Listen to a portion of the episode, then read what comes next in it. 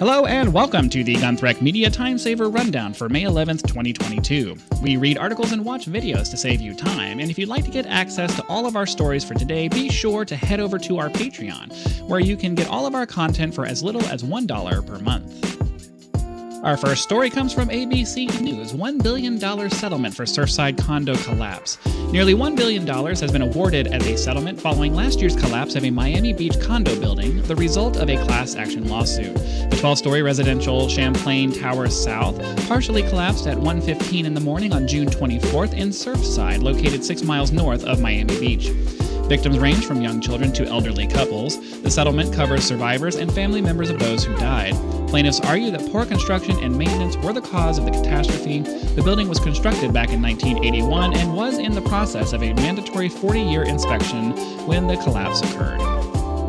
Coming from Fox News, Joe Manchin is thwarting a Democratic bill for abortion.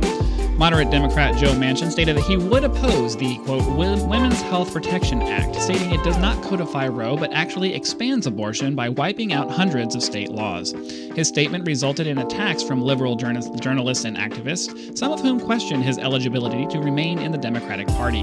A list of social media posts are available in the original article. Manchin stated that he is pro life but would vote for a Democratic bill that codified Roe v. Wade without expanding it because it has been, quote, the law of this land. The act passed in the House in 2021 but was blocked by the Senate in 2022. It has been criticized by pro life Republicans and Democrats as allowing abortions up to birth and would force Christian doctors to perform procedures against their moral objections. Moving on to WebMD, Spain may be approving workplace menstrual leave. Spain is considering allowing women to take up to three days per month of time off due to severe, severe pain caused by menstruation. Similar leave is offered in other countries around the world, and you can find a list of those in the original article. Nearly a third of all women suffer severe pain during their regular cycle.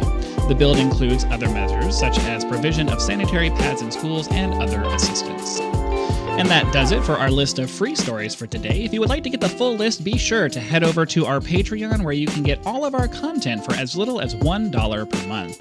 Thank you for tuning in today, and we hope to see you next time. Have an awesome week.